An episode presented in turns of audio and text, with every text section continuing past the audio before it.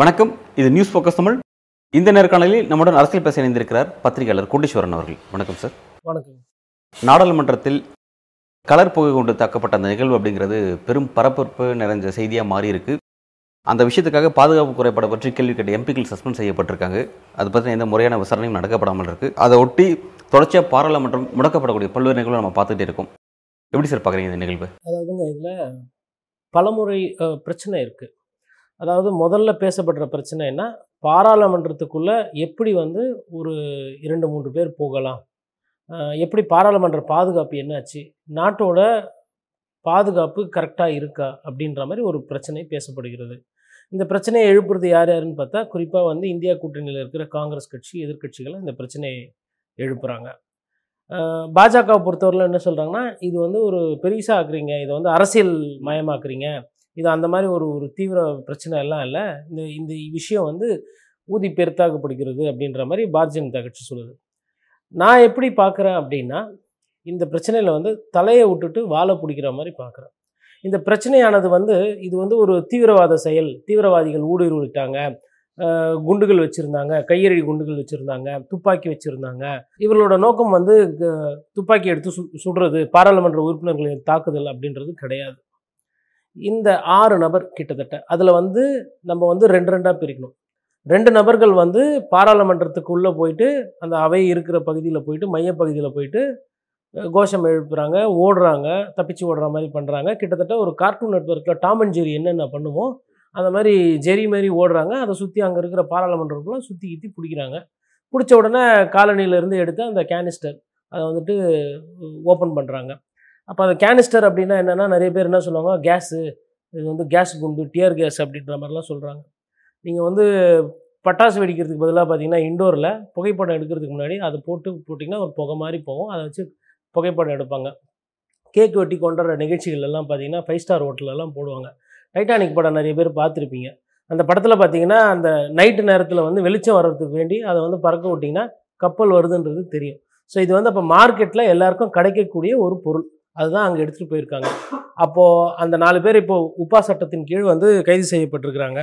அதாவது சட்டவிரோத செயல்பாடுகள் தடுப்பு சட்டம் ஆயிரத்தி தொள்ளாயிரத்தி அறுபத்தி ஏழு. அந்த சட்டத்தின் கீழ் ஒரு நான்கு பேர் இப்போ இன்னும் ரெண்டு ஆறு பேர் வந்து கிட்டத்தட்ட கைது செய்யப்பட்டிருக்கிறாங்க இந்த நேரத்தில்.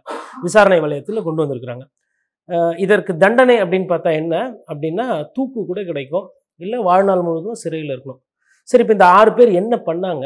ஏன் இதை பண்ணாங்க அப்படின்றதுக்குள்ளே இப்போ நம்ம போகிறதுக்கு முன்னாடி பாஜகவோட நிலைப்பாடு வந்து இது வந்து ஒரு ஒரு தீவிரமான ஒரு பிரச்சனை கிடையாது. இது வந்து நாட்டினுடைய பாதுகாப்பு கரெக்டாக தான் இருக்குன்றது அவங்களோட வாதம். காங்கிரஸோட வாதம் வந்து பாராளுமன்றத்தினுடைய அந்த செக்யூரிட்டி வந்து பாதுகாக்கப்படலை. என்ன பண்ணுது சிஎஸ்எஃப் பாராளுமன்ற உறுப்பினர்களுக்கெல்லாம் என்ன இருக்குது சேஃப்டி இருக்குது அப்படின்ற மாதிரி கேட்குறாங்க இதில் ரொம்ப நம்ம குறிப்பாக வந்து குறை சொல்ல வேண்டியது காங்கிரஸ் கட்சியை தான். காரணம் என்னென்னா இந்த இளைஞர்கள் யார்? என்ன? ஏதுன்றதை தாண்டி அவங்க வந்து பாராளுமன்ற செக்யூரிட்டி செக்யூரிட்டின்னு பேசிகிட்டு இருக்காங்க. இவங்க என்னன்னா இந்த ஆறு பேரும் அடிப்படையில் எல்லாருக்குமே வயசு கம்மி. இருபத்தி மூணு இருபத்தி நாலுலேருந்து இருபத்தஞ்சி வயசுலேருந்து ஆரம்பித்து நாற்பதுக்குள்ளே. ஒரு வகையில் இந்த நாட்டில் நடக்கிற நிகழ்வுகளால் மனசு பாதிக்கப்பட்டவர்கள். சரி இது நாட்டினுடைய போக்கு சரியில்லை. விவசாயிகள் போராட்டம் இருக்குது மல்யுத்த வீராங்கனைகளுக்கு பிரச்சனை இருக்குது அதுக்கப்புறம் மணிப்பூர் பிரச்சனை. இராணுவத்தில் வேலைக்கு சேர முடியல. வேலையில்லா திண்டாட்டம். அதுக்கப்புறம் மத ரீதியாக நடக்கக்கூடிய சண்டைகள் இதெல்லாம் இது மாதிரி இருக்குன்னு சொல்லிட்டு இதை பற்றி பேசி தான் அவங்க வந்துட்டு ஒன்று சேர்றாங்க.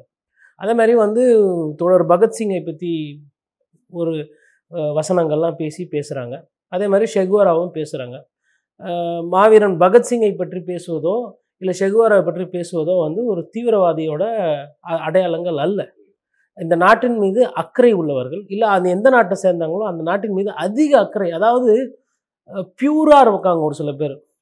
இப்போ இதுக்கு நீங்கள் இந்த உதாரணத்துக்கு வந்து இந்த கேரக்டர்ஸ் எல்லாம் பார்த்தீங்கன்னா உங்களுக்கு புரிஞ்சிடும் அது லலித்ஜா அப்படின்ற ஒருத்தர். அவர் தான் வந்து மாஸ்டர் மைண்டுன்றாங்க இது எல்லாரும் வந்து சேர்ந்து எல்லாரும் வந்து இந்த பகத்சிங்கோட ஃபேன் கிளப்பில் ஃபேஸ்புக்கில் அதில் மூலயமா பழக்கமாகி எல்லாரும் சேர்க்குறாரு. இவர் தான் மாஸ்டர் மைண்டுன்றாங்க இவர் வந்து பார்த்திங்கன்னா பொதுவாக தீவிரவாதி தாக்குதல் இல்லை இந்த மாதிரி பின்னோக்கம் இருக்கிறவங்க என்ன பண்ணுவாங்கன்னா தலைமறைவாயிடுவாங்க இல்லை காணா போயிடுவாங்க. மாஸ்டர் மைண்ட் வந்து வெளியிலேயே வரமாட்டான் அதுக்கு அடுத்து இருக்க ஸ்லீப்பர் செல்ஸை வச்சு ஆர்கனைஸ் பண்ணுவாங்க. ஆனால் இந்த இவர் என்ன பண்ணுறாருன்னா தப்பிச்சு போயிட்டு செல்ஃபோனெல்லாம் அழிச்சிட்டு போயிட்டு காவல்துறையில் வந்து சரணடைகிறார் நான் தான் இன்னார் என்னை தேடுறாங்க. என்னவோ நீங்கள் விசாரிச்சிங்கன்னு சொல்லிட்டு வரார் மிச்சம் ரெண்டு பேருக்கு நல்லா தெரியும் பாராளுமன்ற செவரை கூட தாண்ட முடியாது. இதெல்லாம் பண்ணிவிட்டு வெளியில் வர முடியாதுன்றது அவங்களுக்கு தெரியும். அதுக்கப்புறம் பாராளுமன்றத்துக்கு வெளியில் இருக்கிற அந்த காம்பவுண்ட் வாலுக்குள்ளே இந்த எல்லாரும் பொதுமக்கள்லாம் போய்கின்ற அந்த சாலை அந்த அந்த வழி பாதையில் வந்துட்டு பார்த்தீங்கன்னா சிஎஸ்எஃப் செக்யூரிட்டி இருக்குது அங்கே ஒரு ரெண்டு பேர் என்ன பண்ணுறாங்கன்னா பேம்ப்ளெட்லாம் வச்சுருக்கிறாங்க கோஷம் எழுப்புறாங்க. இன்குலாப் ஜிந்தாபாத் போராட்டம் தொடரட்டும் அப்படின்ற மாதிரிலாம் அவங்க கோஷங்கள் வைக்கிறாங்க. அப்போ உள்ள ரெண்டு பேர் வெளியில் ரெண்டு பேர் இந்த ரெண்டு பேருக்கு உதவிய மற்ற ரெண்டு நபர். இப்போ இந்த ஆறு பேரோட பேர்கள்லாம் பார்த்தீங்கன்னா ஒருத்தர் லலித்ஜா நம்ம முன்னாடியே சொன்னோம். அவர் வந்து பார்த்தீங்கன்னா அவர் வந்து ஒரு கல்கட்டாவில் இருக்கிறாரு. பீகார் போகிறாங்க வராங்க அந்த மாதிரி இருக்காங்க. பெரிய ஒரு வியாபாரமோ பெரிய ஒரு தொழிலோ இல்லை பெரிய படிப்பு அந்த மாதிரிலாம் எதுவும் கிடையாது. ஆனால் இந்த நாட்டில் பிரச்சனை இருக்குது இந்த நாடு வந்து சீராக இருக்கணும் அப்படின்ற அந்த எண்ணோட்டம் உள்ள ஒரு நபர். அவரோட அந்த வாழ்க்கை குறிப்பு அதெல்லாம் பார்க்கும்போது அந்த மாதிரி. அதுக்கு அடுத்து பார்த்தீங்கன்னா ஷாகர் சர்மான்னு சொல்லிட்டு இது ஒரு கேரக்டர் சாகர் சர்மாக்கு வயசு இருபத்தேழு. இவர் வந்து லக்னோ பேஸ்டு பெங்களூரில் போயிட்டு ஒரு ரிக்ஷா ஓட்டுறாரு. இ ரிக்ஷா ஓட்டுறாரு. ரெண்டாயிரத்தி பதினஞ்சில் வந்துட்டு கொரோனா காலத்தில் வியாபாரம் பட்டு போய் பசி பட்டு ரெண்டாயிரத்தி இருபதுல. ரெண்டாயிரத்தி இல்லை அது ரெண்டாயிரத்தி ரெண்டாயிரத்தி இருபதில்.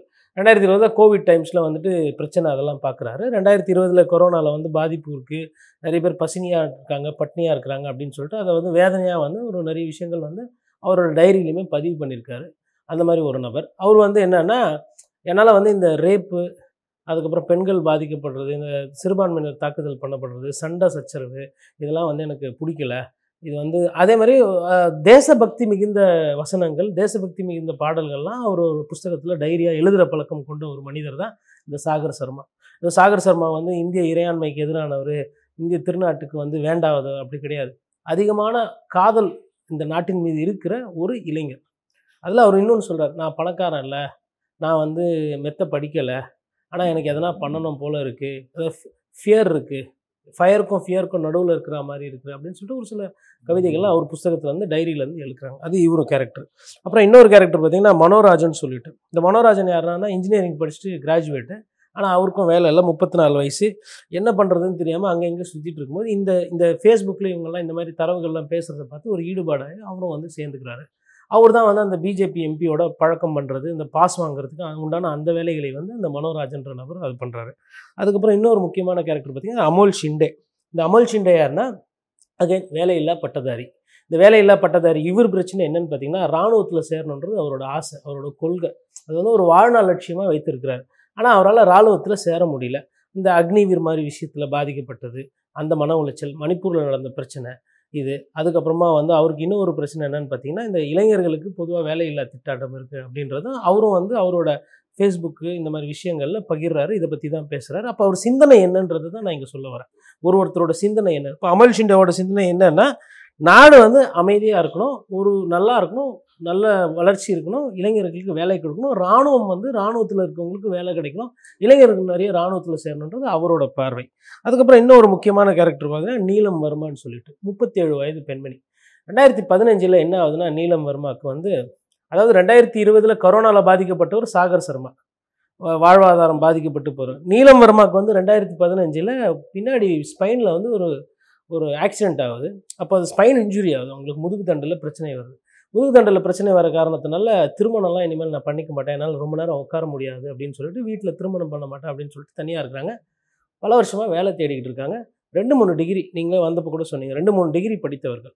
அஞ்சு டிகிரி படிச்சிருக்காங்கன்னு சொல்கிறாங்க அப்போது அப்போ இத்தனை மாதிரி டிகிரி படித்தவங்களுக்கு வேலை இல்லை. அவங்களோட பிரச்சனை அந்த அம்மாவுக்கு இப்போ நீலம் வர்மாக்கு என்ன தேவைன்னா வேலை வேணும். வேலை இருந்தால் அவங்க குடும்பத்தை பாதுகாக்கிறதுக்கு உண்டான வேலை பண்ணுவாங்க. நீலம் வர்மா பண்ண தப்பு என்னன்னு பார்த்தீங்கன்னா பாராளுமன்றத்துக்குள்ளே போயிட்டு கோஷம் போட்டது பேம்ப்ளெட்டு கொடுத்தது. இதுதான் நீலம்பர்மா பண்ண தப்பு. அதுக்கு அடுத்த இன்னொரு கேரக்டர் பார்த்தீங்கன்னா விக்கி அலேஸ் விக்ரம் இந்த விக்கின்றவர் யாருன்னா இவங்கெல்லாம் வந்தப்போ இவங்களுக்கு வீடு கொடுத்து தங்க வச்சவர். இவங்ககிட்ட செல் பேஸ்டில் பேசினவர். இதுதான் இந்த விக்கி இப்போது இந்த மொத்த இந்தியாவும் இந்த ஆறு பேரை தான் தேடுது. இப்போ இவங்க பண்ண குற்றம் என்ன அப்படின்னு பார்த்தீங்கன்னா ஒரு காலத்தில் இந்தியாவுக்கு வந்து சுதந்திரம் வாங்கினப்போ காந்தி என்ன பண்ணாரோ நேரு என்ன பேசினாரோ பகத்சிங் எதற்காக வந்து போராடி கடைசியில் வந்து ஒரு சில விஷயம் பண்ணி உயிரை அர்ப்பணம் பண்ணாரோ இருபத்தி மூணு இருபத்தி நாலு வயசில் அதற்கும் இவர்களோட சிந்தனைக்கும் சிந்தனையில் எந்த மாற்றமும் கிடையாது. அவர்களும் வந்து ஒரு செழுமையான இந்தியா வேணும்னு சொன்னாங்க. இவர்களும் செழுமையான இந்தியா வேணும். ஆனால் சரி இப்போ நீங்கள் கேட்பீங்க அப்போ இது சட்டப்படி கரெக்டாக அம்பேத்கர் சொன்ன வழியான சட்டத்தின்படி இது கரெக்டான்னு பார்த்தா இது தவறு. அப்போ இவர்களுக்கு தண்டனை வழங்கப்படணும்னா ஆமாம் சட்டத்தின் முன் எல்லாரும் சமம். அப்போ ஏன் இவர்கள் இங்கே தள்ளப்பட்டிருக்கிறாங்கன்னா நம்ம ஊரில் என்ன பிரச்சனைனா காந்திய வழியை வந்து நம்ம நிறுத்திட்டோம்.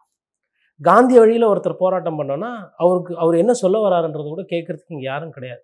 இப்போ நொய்யலாறு இருக்குது தண்ணி வந்து குப்பையாகி போய் அது வந்து மனுஷங்க குடித்தா அந்த மாதிரி நோய்வாய்ப்பட்ட தண்ணி நீங்கள் குடிநீர் நீரோட கலந்துச்சுன்னா கேன்சர் வரும்லாம் சொல்கிறாங்க தரவுகள் இருக்கான்னு கேட்டால் இல்லை.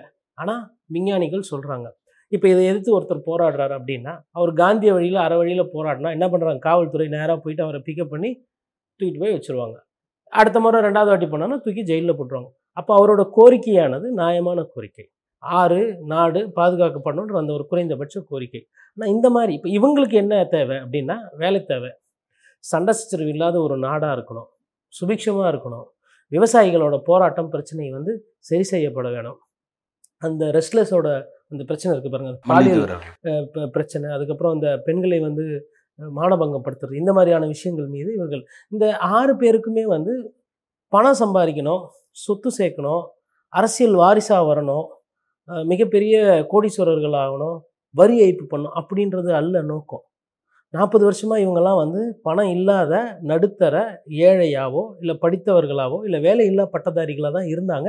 இனிமேல்ட்டும் அப்படி தான் இருக்க போகிறாங்க பட் இனிமேல்ட்டு இவங்களை எப்படி பார்க்கணும்னா ஊடகமோ இல்லை வந்துட்டு ஆளுகின்ற அரசாங்கமோ இவர்களை வந்து ஒரு தேச விரோத கேரக்டர்ஸ் அதாவது இவங்க வந்து இந்திய இறையாண்மைக்கு எதிரானவர்கள் இவர்கள் வந்து நாட்டில் வெளியில் விட்டாவே அச்சுறுத்தல் அப்படின்ற மாதிரி தான் பார்வை வரும். இவர்களுக்கு வந்து கொஞ்சம் சிந்தனையில் பிரச்சனை இருக்குது இவர்களோட நோக்கம் வந்து கரெக்டான நோக்கம். அடி மனசில் நாட்டில் இருக்கிற பிரச்சனையை எழுப்பக்கூடியவர்கள் இவர்கள். அதை தான் அதை மையமாக வைத்து தான் பாராளுமன்றத்துக்குள்ளேயே போயிருக்காங்க. அது வந்து அவங்க கவனத்தை ஈர்க்கிறதுக்கு உண்டான ஒரு முயற்சியாக பண்ணியிருக்காங்க இப்போது ஒரு நான் சொன்ன மாதிரி அந்த வந்து ஒரு பர்த்டே விஷயம் ஃபங்க்ஷனில் விளையாடுற ஒரு சாமானாக கூட நீங்கள் அதை பார்க்கலாம்.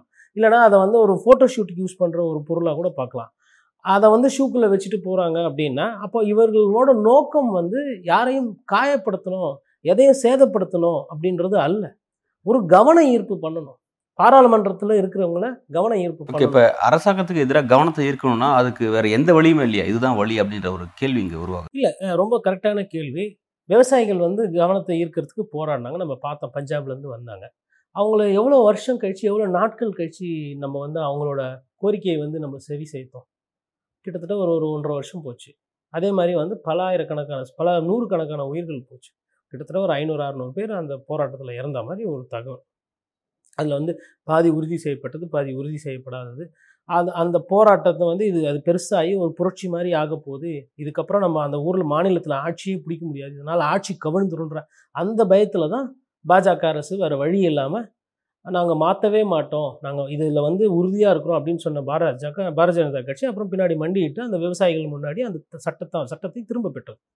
அப்போது எல்லாருக்கும் அவ்வளோ சக்தி இருக்காது அங்கே வந்து ஹரியானாவில் பஞ்சாப்லலாம் வந்து பார்த்திங்கன்னா விவசாயிகள் ஒன்று கூடுனாங்க. அவங்க எல்லாம் ஒன்றா சேர்ந்து அவங்களால போராட்டம் பண்ணுறதுக்கு இருந்தது.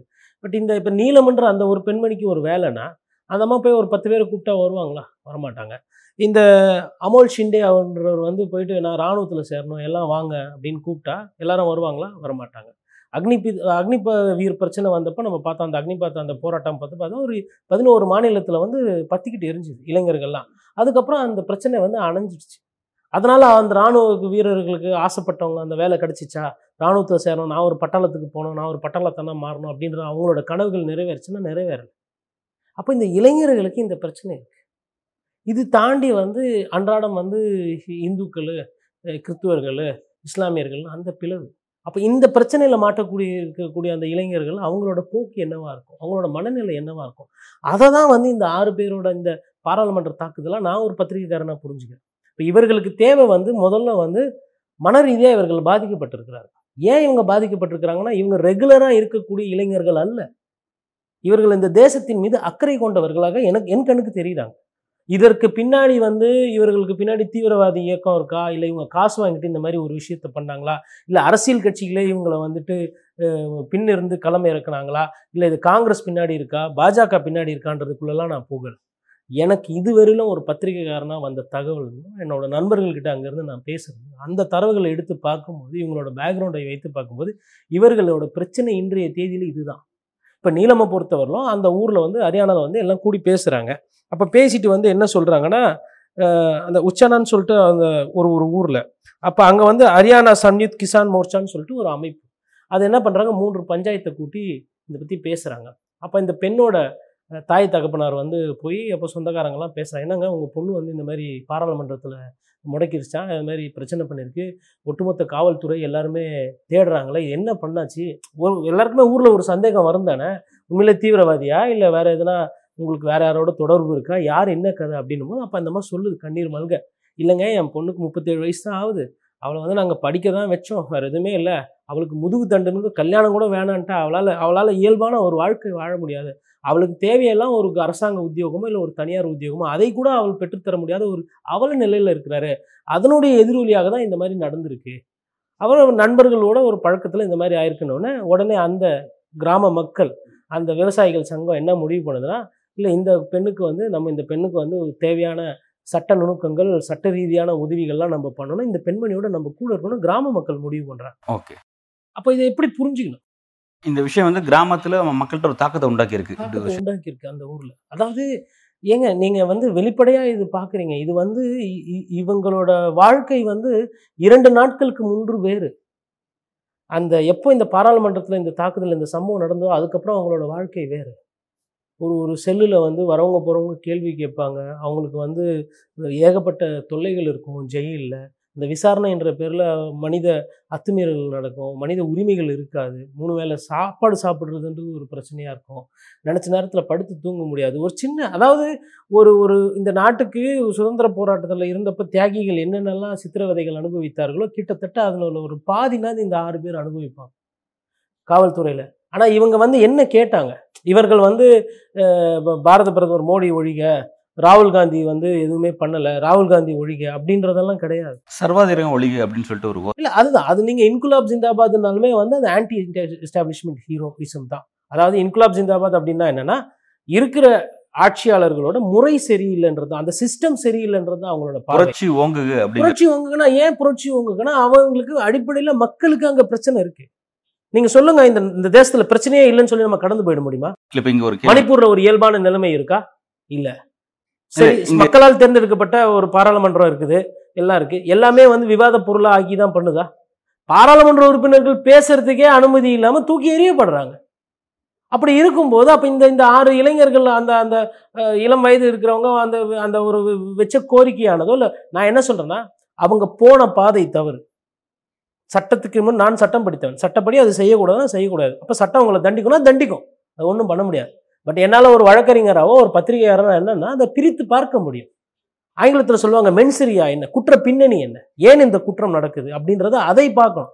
அதை நீங்கள் சரி செய்தாதான் இதை சரி செய்ய முடியும். இப்போ இங்கே ஒரு கேள்வி ஒன்று இப்போ இவங்களோட சிந்தனையும் சுதந்திர போராட்டத்தில் காந்திக்கு நேருக்குறது சிந்தனையும் ஒன்று பகத்சிங் இருந்த சிந்தனை ரெண்டுமே ஈக்குவல் சிந்தனைன்னு நீ சொன்னீங்க. பட் அன்றைக்கு வந்து பிரிட்டிஷ் அடக்குமுறைங்கிறது பெரிய அளவில் இருந்துச்சு. இப்போ இன்றைக்கு இவங்களுக்கு அதே சிந்தனை இந்த காலகட்டத்தில் உருவாயிருக்குன்னா ஒரு மக்களாட்சி நடக்கக்கூடிய ஒரு மா ஒரு நாட்டில் அந்த மாதிரி சிந்தனை அளவுக்கு இந்த அரசு கொண்டு வந்திருக்கா? எப்படி புரியல இது ரெண்டுத்தையும் ஒன்றா ஈக்குவலாக இருக்கா? பிரிட்டிஷ் ஆட்சி இந்த ஆட்சி ஈக்குவலாக தான் இருக்கா? ரொம்ப ரொம்ப நியாயமான ஒரு அருமையான ஒரு கேள்வி கேட்டிருக்கீங்க. வெள்ளைக்காரன் ஆண்டப்ப வரி அதிகமாக போடுறாங்க. அவங்களோட பொருளெல்லாம் நம்ம மேலே திணிக்கிறாங்க. அதை கொண்டு வந்து இங்கே வியாபாரம் பண்ணி நம்மளோட வயித்துல அடிக்கிறாங்க வரியை வாங்குறாங்க நம்மளோட கலாச்சார சின்னங்களை அழிக்கிறாங்க. நம்மளை அடிமை ஆகுறாங்கன்னு சொல்லிட்டு தான் நம்ம சுதந்திர போராட்டம் பண்ணோம்.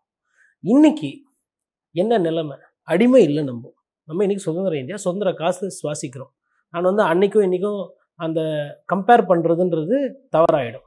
ஆனால் அதில் பாதி நிலைமை இன்னும் மாறலை.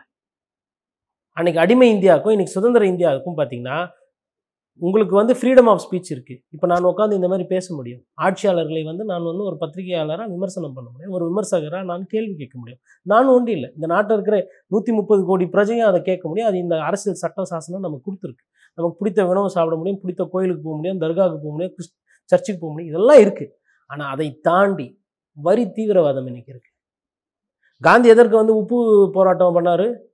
வரி இதுக்கெல்லாம் வாங்கக்கூடாது. அப்போ உப்புக்கே போராட்டம் பண்ணவருக்கு ஆனால் இன்றைக்கி அரிசிக்கு வரியை போட்டிருக்கிறாங்க. பாக்கெட்டில் போட்டு விற்றா அரிசிக்கு வரி. விவசாயிகளுக்கு அந்த விவசாயிகள் ச சட்டம் பார்த்தோம் நம்ம. அதுவும் அங்கேயும் என்ன பிரச்சனை? இந்த மாதிரி வரிச்சுமைலாம் வருது. நாங்கள் பண்ணுறது வந்து வயிற்று பழப்புக்கு பண்ணுறோம் இதில் போயிட்டுலாம் வரியை கட்ட முடியாதுன்னா அங்கே அந்த பிரச்சனை வந்து அதுக்கப்புறம் வந்து பார்த்தீங்கன்னா இங்கே இருந்து ஏற்றுமதியாகி வெளியூருக்கு போகுது. இங்கே இருக்கிற மண் வளம் நீர் வளத்தெல்லாம் வந்து சாயப்பட்டறை மூலியமாகவோ இல்லை கம்பெனி மூலியமாகவோ ஃபேக்ட்ரி மூலியமாக பொய்ய ம- மண்டலமா ஆக்கி வாழறதுக்கு வழி இல்லாத ஒரு ஊராக மாற்றிருக்கிறீங்க இதே எக்ஸ்ப்ளாய்டேஷன் தானே வெள்ளக்காரனும் பண்ணா? அங்கேருந்து வந்து காட்டழிச்சா மரத்தை வெட்டினா நீர்நிலைகளை ஆக்கிரமிச்சா வீடுகள் கட்டினா வியாபாரத்தை பண்ணா. இன்னைக்கும் அதே தானே நீங்கள் பண்ணுறீங்க அப்போ அன்னைக்கு இருந்த பிரச்சனையில் பாதி பிரச்சனை இன்னைக்கு இருக்கு. சரி இப்போ நீங்கள் சொல்லக்கூடிய பிரச்சனை இந்தியாவில் மட்டுமே இல்லை உலகளாவிய பிரச்சனை மாறி இருக்குல்ல உலகத்தை பற்றி நமக்கு கவலை இல்லைங்க. இது வந்து ஒரு அற்புதமான தேசம். இது வந்து அதாவதுங்க நீங்கள் வந்து இந்தியாவை வந்து ஆப்பிரிக்காவோட ஒப்பிடுறது தான் கரெக்டாக இருக்கும். ஏன்னா மனித வளம் மண் வளம் உங்களுக்கு காடுகளோட வளம் மனித வளம் மிருக வளம் இயற்கையோட வளம் அப்புறம் ஏரி குளம் கான் கண்மாயி அப்புறம் ஓடை அதுலேருந்து ஆரம்பித்து உங்களோட கடலோட அந்த சொத்து இதெல்லாமே இயற்கை வளங்க இயற்கையோட பொக்கிஷங்க இந்தியா. அதை வந்து இன்றைக்கி கொஞ்சம் கொஞ்சம் கொஞ்சம் கொஞ்சமாக தாரை வாத்து விற்றுக்கிட்டு இருக்கிறீங்க தனியாருக்கு. அப்போ ஒரு இளைஞன் வந்து கேட்பால எங்கே? என்னோட நதி எங்கே? அதுலேருந்து நான் த- தண்ணி அள்ளி குடிக்கணும்னா இன்றைக்கி என்னால் முடியுமா? ஒரு சுதந்திரமான ஒரு நல்ல காற்று சுவாசிக்கணும் அப்படின்னா அது முடியுமா? டெல்லியில் இன்னைக்கு ஒருத்தனால நல்ல ஆக்சிஜன் காற்றை சுவாசிக்க முடியுமா? முடியாது. மெட்ராஸில் ஒருத்தனால வந்து ஒரு ஒரு ஓடையிலேருந்து தண்ணியை மொண்டு குடிக்க முடியுமா? த- தமிழ்நாட்டில் முடியாது. சரி இது விட்டுருங்க. நான் வந்து இப்போ வந்து குஜராத் போகிறேன் குஜராத்தில் வந்துட்டு என்னால் வந்து அமைதியாக சுபிக்ஷமாக ஒரு ஒரு நான் ஒரு ஒரு இஸ்லாமியர். நான் வந்துட்டு ஒரு ஒரு நிம்மதியாக இருக்க முடியுமா? உத்தரப்பிரதேசம். எனக்கு பிடித்த சாமியை நான் கும்பிட்டு இருக்க முடியுமா? எனக்கு பிடித்த உணவை நான் சாப்பிட முடியுமா? என்ன இப்போ இதில் இது ஒரு பாதி சுதந்திரம் இருக்குன்னா ஆமாம் இருக்குது இன்னொரு பாதி சுதந்திரம் எங்கன்னா இல்லை.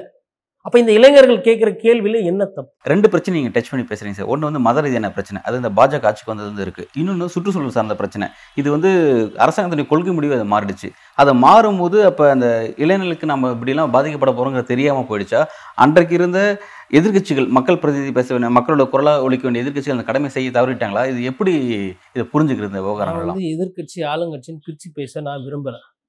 இயற்கை மண் வளங்களை பொறுத்தவரையிலும் இல்லை இந்த நாட்டினுடைய சொத்துக்களை சூறையாடுறதுன்னு வரும்போது அதில் வந்து எல்லா கட்சியும் ஒன்று தான் நான் பார்க்குறேன். புரியுதுங்களா? இப்போ வந்து ஒரு விமான நிலையம் வேணுமானா விமான நிலையம் வேணும்னா அந்த உள்ளூர் மக்களை கேட்குறதே கிடையாது. அவங்க இடத்த அப்படியே அபகரிக்கிறது. யார் வீட்டு சொத்தை யார் எடுக்கிறது? ஏன் தனியார் வராங்கல்ல? அவங்களே வாங்கிக்கிட்டோம் இடம்? ஏங்க இது வந்து டெவலப்டு கண்ட்ரி ஆயிடுச்சு.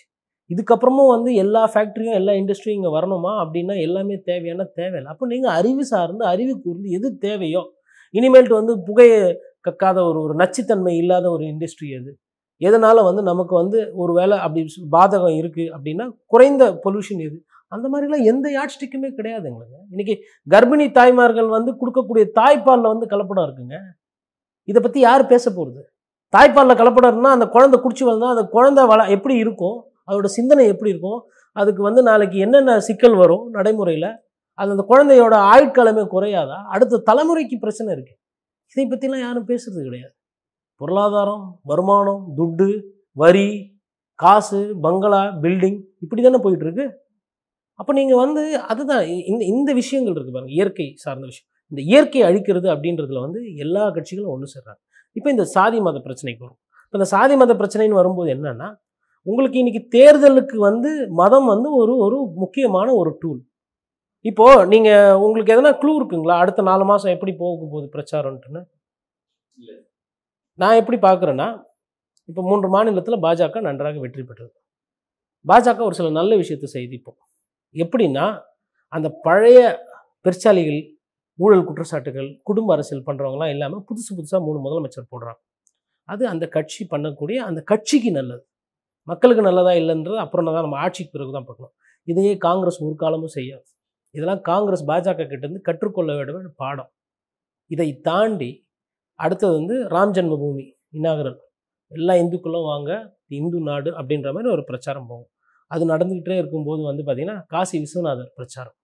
அங்கே வந்துட்டு என்னென்னா அங்கேயும் வந்து மசூதி பக்கத்தில் இருக்குது ஆமாம் மசூதி. நானவாப்பி இந்த இடம் வந்து மசூதி இருக்குது இந்த பிரச்சனை இது வந்து நீங்கள் சரி செய்யணும் அப்படின்னு சொல்லிட்டு கங்காவோட அந்த கரை இது மூணு நதியை சுற்றி வரும் பார்த்தீங்கன்னா அயோத்தியா பார்த்தீங்கன்னா சாரோஜி நதி ச- சரையோ அதுக்கப்புறம் கங்கா ஓட்டத்தில் இருக்கக்கூடிய இந்த இந்து விஷயங்கள்.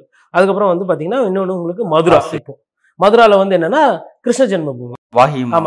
கிருஷ்ண ஜென்மபூமி பிரச்சனை வருது. இப்போ அது வந்து அந்த அதையும் வந்து ஆர்கியாலஜிக்கல் சர்வே ஆஃப் இந்தியாவை வச்சு கணக்கெடுக்க சொல்லியிருக்காங்க. சொல்லிட்டு. Nineteen forty seven worships religious ஆக்டில் அதில் ஒன்று என்ன சொல்லியிருக்குன்னா நாற்பத்தி ஏழுக்கு முன்னாடி பின்னாடி பார்த்தீங்கன்னா ஒரு இடம் எவ்வாறு இருக்கிறதோ அவ்வாறே இருந்து அதில் என்ன சாமி கும்பிடுறாங்களோ அந்த இடம் எப்படி இருக்கலாம்னு சொல்லிட்டு இந்திய அரசியல் சட்டம் வந்து அவங்களுக்கு வந்து ஒரு ஒரு ஒரு கேரண்டி கொடுக்குது. அந்த கேரண்டி இன்னைக்கு தகர்த்து எறியப்படுகிறது. ஓகே இது ஒரு பார்வை. சரி அப்போ இதில் இன்னொன்று ஆராய்ச்சி. அதாவது ஒருவேளை இது வந்து முன்னாடி வந்து அங்கே உண்மையிலே வந்து கிருஷ்ணர் பிறந்த இடமா இருக்குது இல்லை அது வந்து ராமர் பிறந்த ஊராக இருக்குது அப்படின்னு ஒரு ஒரு ஒரு ஒரு வாதம் இதெல்லாம் இல்லை. ஒரு உண்மையினே கூட வச்சுக்கோ.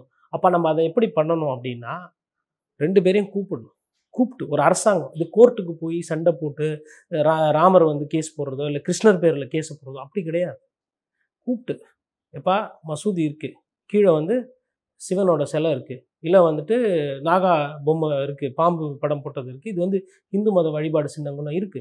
நீங்களும் வந்து இதில் சாமி கும்பிடுறீங்க. நம்ம ரெண்டு பேரும் சேர்ந்து இந்த சாமிங்களை எப்படி கும்பிடலாம்? இல்ல சார் அதை உட்காந்து பேசுனாங்க அதை பேசி தான் பத்து ஏக்கர் வந்து இந்துக்களுக்கும் ரெண்டு புள்ளி சொச்சம் ஏக்கர் வந்து இஸ்லாமியர்களுக்கு அப்படின்னு சொல்லிட்டு மதுரை விஷயத்தில் சொல்றேன். கிருஷ்ண விவகாரத்தில் அப்படி தான் பிரிச்சுக்கிட்டாங்க. அப்படி பிரிச்சதுல இஸ்லாமியர்களுக்கு இருக்க அந்த ரெண்டு ஏக்கரும் எங்களுக்கு வேணும்னு சொல்லிட்டு தான் இப்போ வந்து வழக்கு வந்து அதுதான். சொல்றேன். அதுதான். அப்போ இது வந்து இது வந்து ஒரு ஒரு என்ன சொல்றது? ஒரு சக மனிதனை ஒரு இஸ்லாமிய நண்பனை சிநேகிதனை வந்து நீ வந்து ஏற்றுக்க தயாராக இல்லைன்றது தானே அங்கே வருது.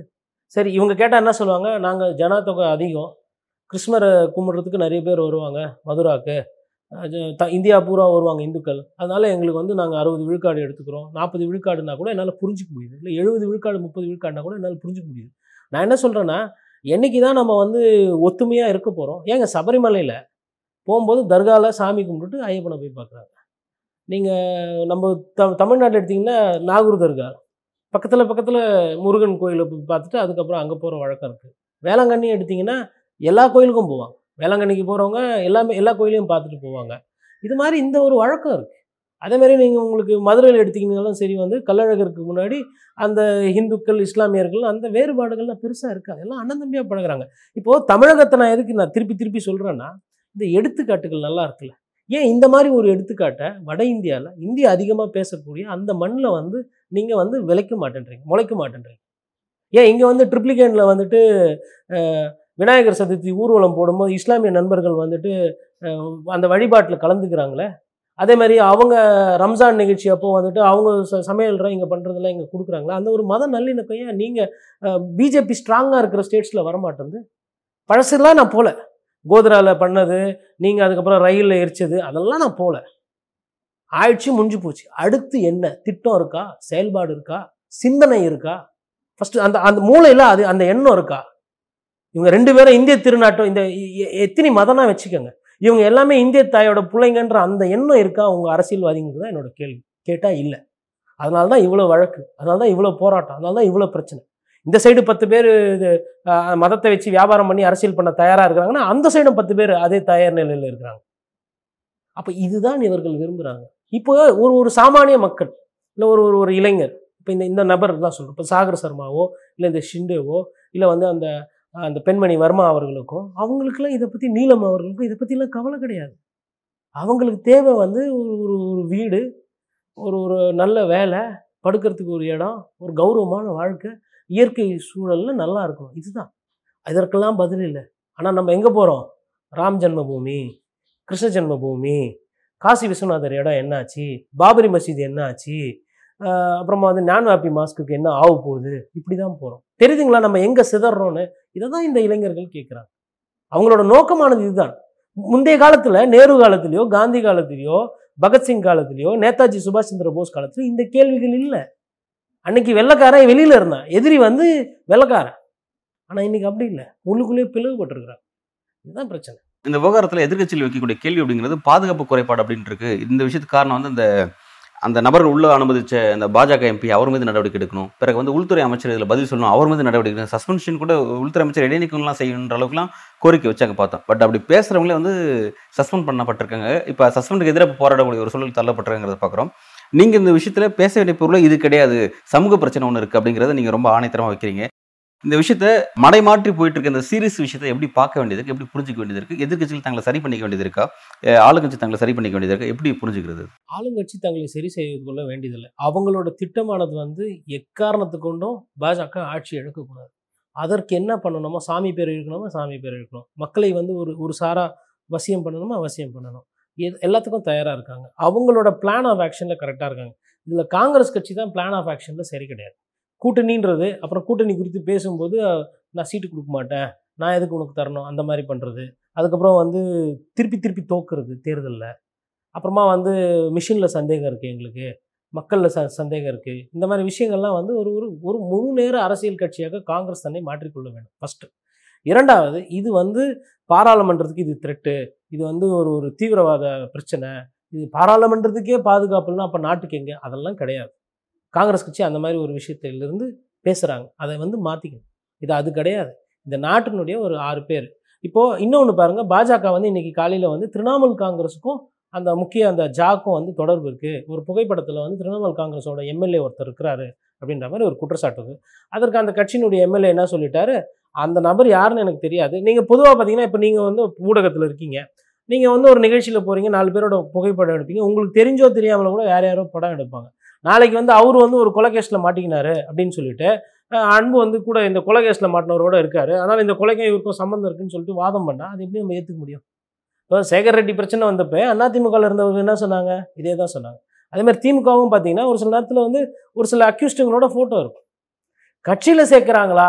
கட்சியில் பொறுப்பு கொடுக்குறாங்களான்றது தான் அங்கே பார்க்க வேண்டியது இருக்குது அப்போ இது இது அதுதான். இதெல்லாம் வந்து என்னென்னா இந்த பிரச்சனையுடைய அடிநாதத்துக்கு போகாமல் அரசியல் பாசிங் த கேம் உங்கள் கட்சிக்காரன் தான் காரணம். இவங்க என்ன சொல்கிறாங்க எங்களாவது கட்சிக்காரங்க பாசு கொடுத்ததே உங்கள் கட்சி எம்பி அப்போ நீங்கள் தான் அது ஃபஸ்ட்டு அப்படின்னு. இதில் வந்து பாருங்கள் இது வந்து பேசி தீர்க்கப்பட வேண்டிய விஷயம்.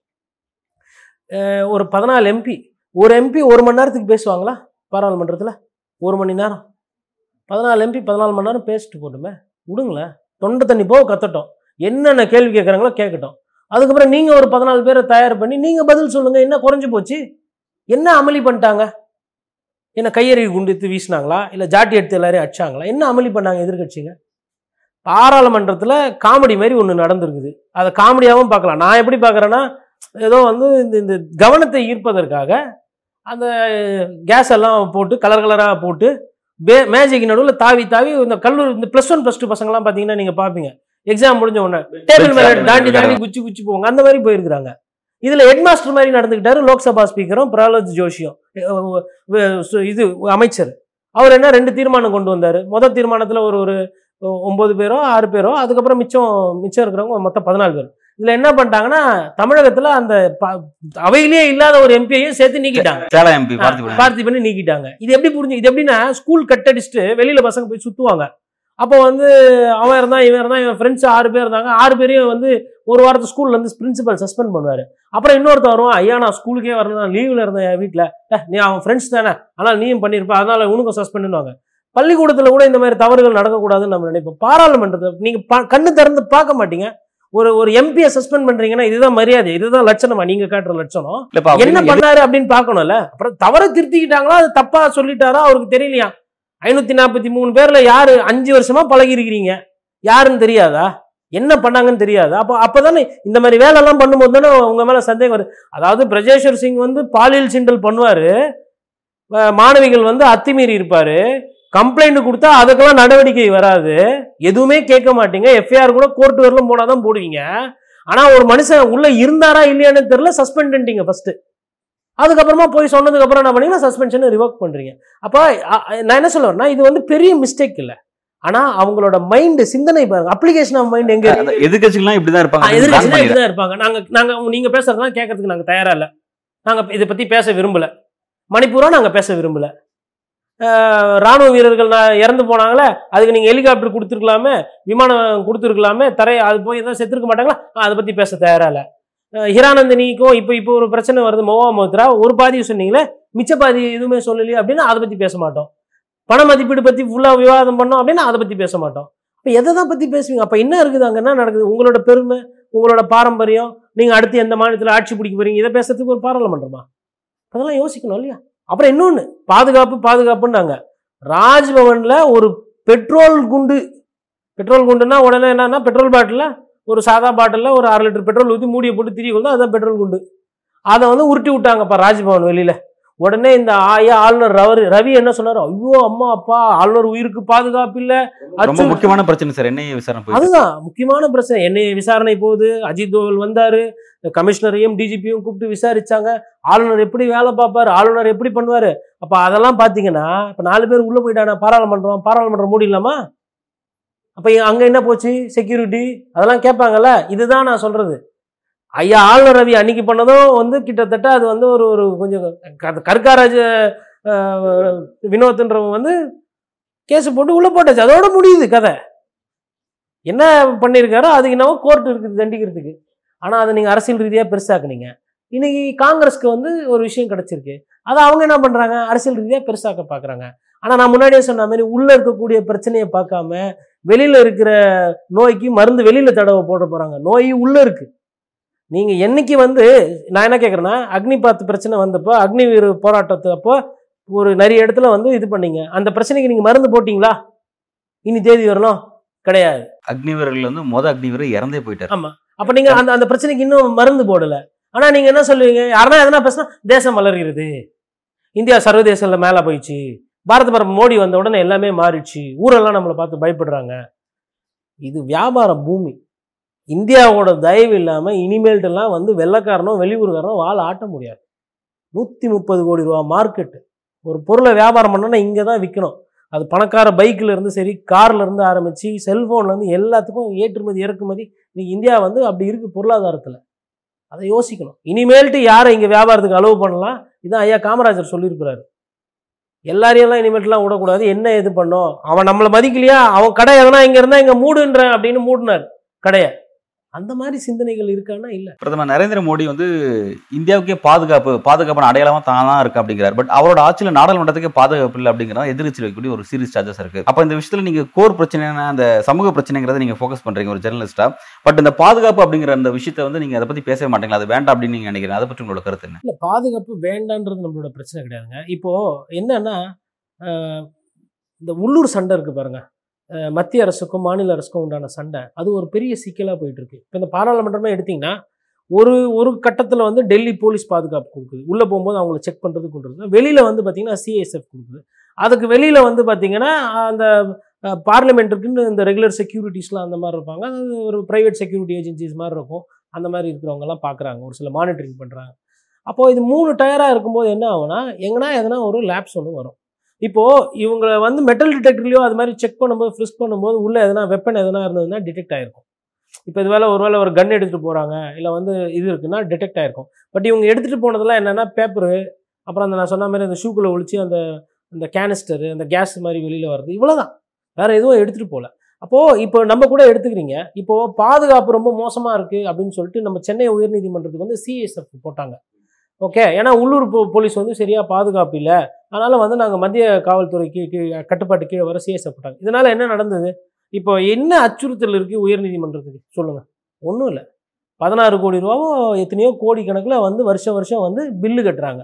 அது எத்தனை கோடின்னு எனக்கு சரியாக ஞாபகம் இல்லை. அது ஒரு ஜியோவே போட்டு அந்த பணம் போயிட்டு இருக்குது. ஏன் நம்ம லோக்கலில் இருக்கிற ஏசியை கூப்பிட்டு இன்னும் ஒரு ஒரு பத்து போலீஸ் எக்ஸ்ட்ரா போட்டு பாதுகாப்பு கொடுத்துருக்கலாம். அப்போ இதெல்லாமே வந்து என்னை பொறுத்தவரையிலும் வந்து என்னென்னா யார் ஒரு இடத்த கட்டுப்படுத்துறது? யார் ஒரு இடத்த கையில் வச்சுக்கிறதுன்ற மாதிரி ஒரு பிரச்சனையில் போகுது.